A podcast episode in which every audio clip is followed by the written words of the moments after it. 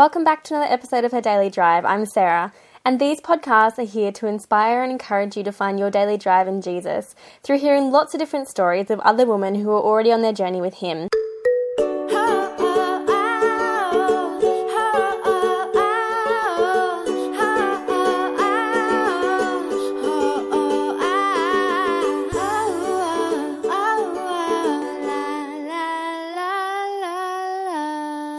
Speak with Bronwyn, who's going to talk about trying to trust in God. Hi, my name is Bronwyn and this is my story. I was raised in a busy, loving family as the oldest of four siblings. My young years at school were difficult as I was a very shy girl, skinny with enormous buck teeth that set me apart from others. I was often teased for them and found myself struggling in friendship groups. I always had a sense of justice and would speak up against things I felt were wrong or hurtful when others were excluded. My family was my happy place, with my mum my closest trustworthy friend. We went to church on Sundays as the expected thing to do, and my parents were very involved in establishing their building business. Through their hard work, I enjoyed many material privileges and benefits in my childhood that I later realised not everyone did. My parents became Christians when I was about 11, which changed my life in many ways, as my dad became the pin up for hashtag successful businessman becomes a Christian in Perth.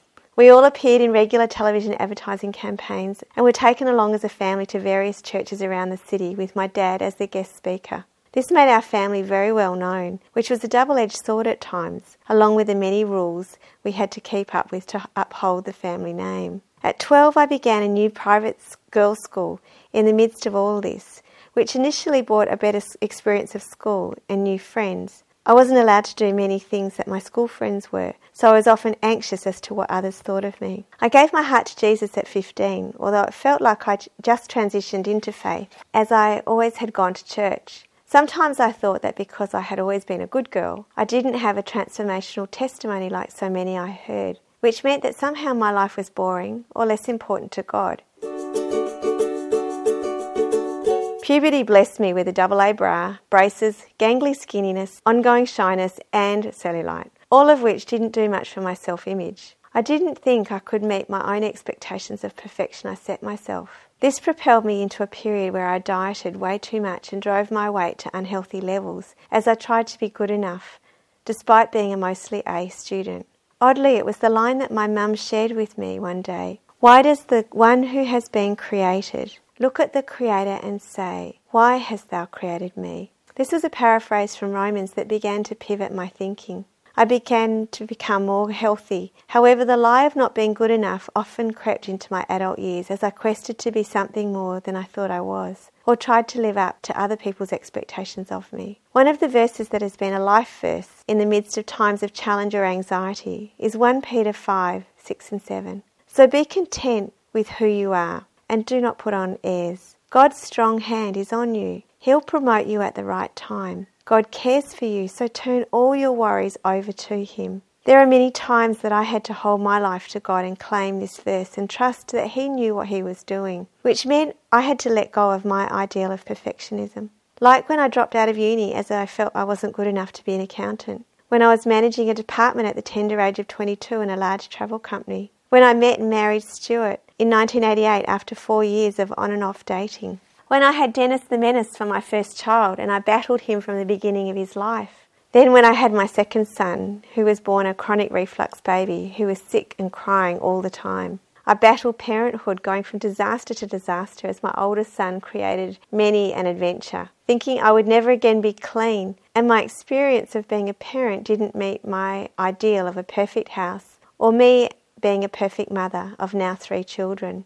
Then there was staying married and finding happiness when my successful husband seemed to always be at work and I was alone. Working in my family's business, decorating homes to be good enough for them, despite being good enough or pretty good at what I did. And then leaving a business and going to the other side of the country after 20 years being in the business. In each moment when I have felt stuck and at the end of my own limits, this verse would come into my life and pivot my thinking from trying to trusting. If I could speak to my young self, I would encourage her to be thankful for who she has been made to be, that she is unique, a one of a kind who God needs her to live her journey for the life He has for her.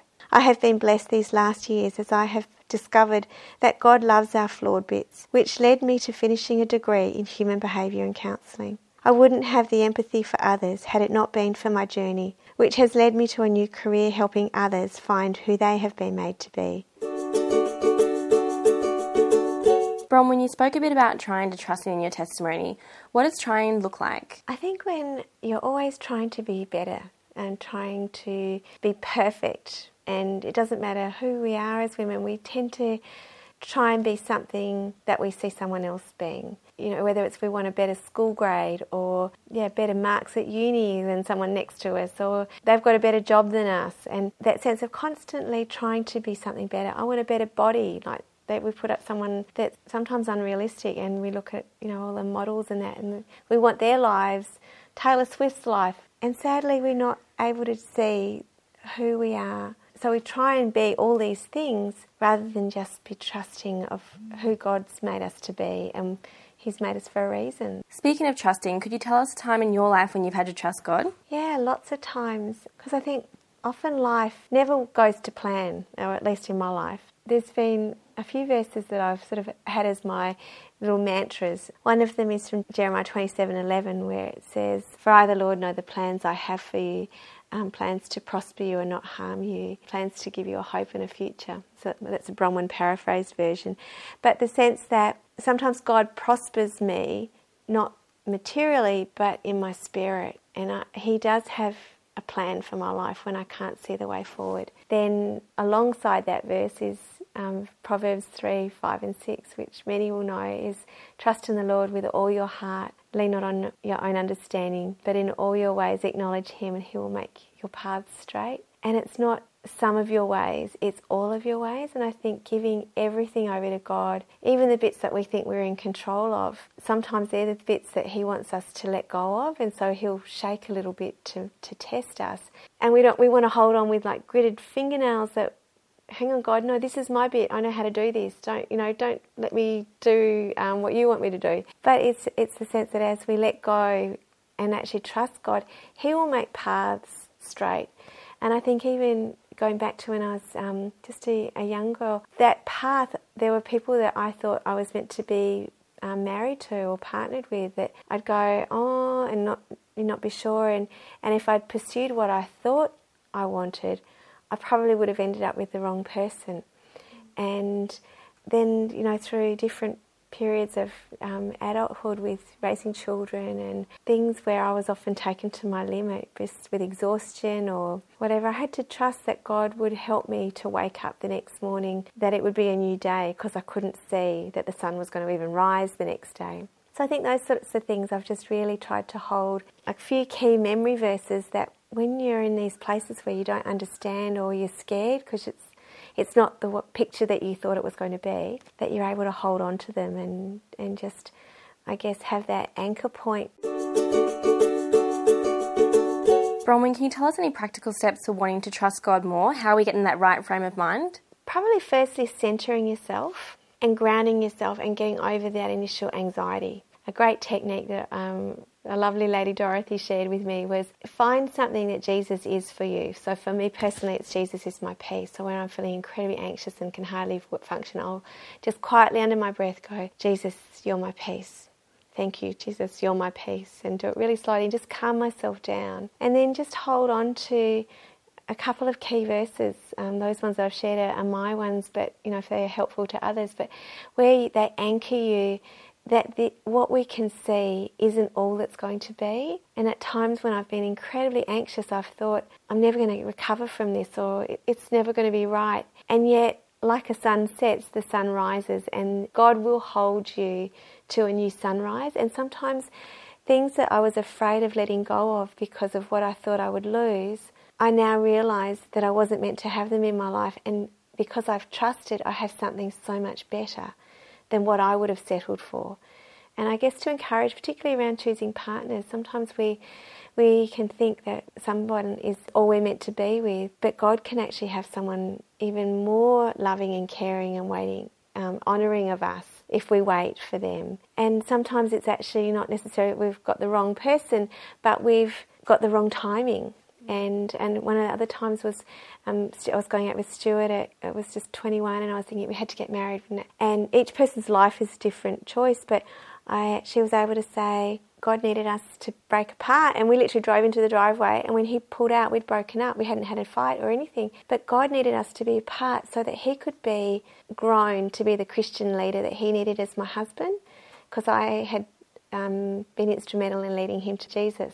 So it was a season of 12 months that I didn't know that God was going to have for us. But I had to just trust. And if we got married, then it probably would have been a disaster because I was pushing and I was the lead in the relationship, whereas God wanted to grow him as a man. So I realise now that he had a really big part of that. Yeah, just I think it is. It's centering yourself and knowing that God does have a plan because he does love us so much. And he sees more than what we can see. We can only see just the little bit down the. We can't even see past today, whereas God sees today, tomorrow, in five years' time. And uh, and I sort of kind of like that picture that he has all our days in his book. He's going, oh, Bronwyn, Seriously, wait till you get to chapter 11. You, you're stuck on chapter 5, but wait till chapter 11 comes. Don't make that decision. and before we finish up, do you have any final words of encouragement for those listening? Just to trust God, and I think that often He brings people into our lives to be like mentors and um, encouragers. And for me, that's always been in the form of much older women. Um, even from my early 20s, I had girls that were much and ladies that were much older than me and I've just probably gleaned from their wisdom because even some of my friends would be in the same you know struggles that I was so it just gave me a little bit of perspective so to encourage them that you know God will often strategically place you with women that bring you to a deeper relationship in him well thank you so much for sharing with us today my pleasure lovely to be with you Next week, join us as we speak with Liz. She's going to talk about anxiety and worry and her experiences as a counsellor and personally. Until then, have a wonderful week.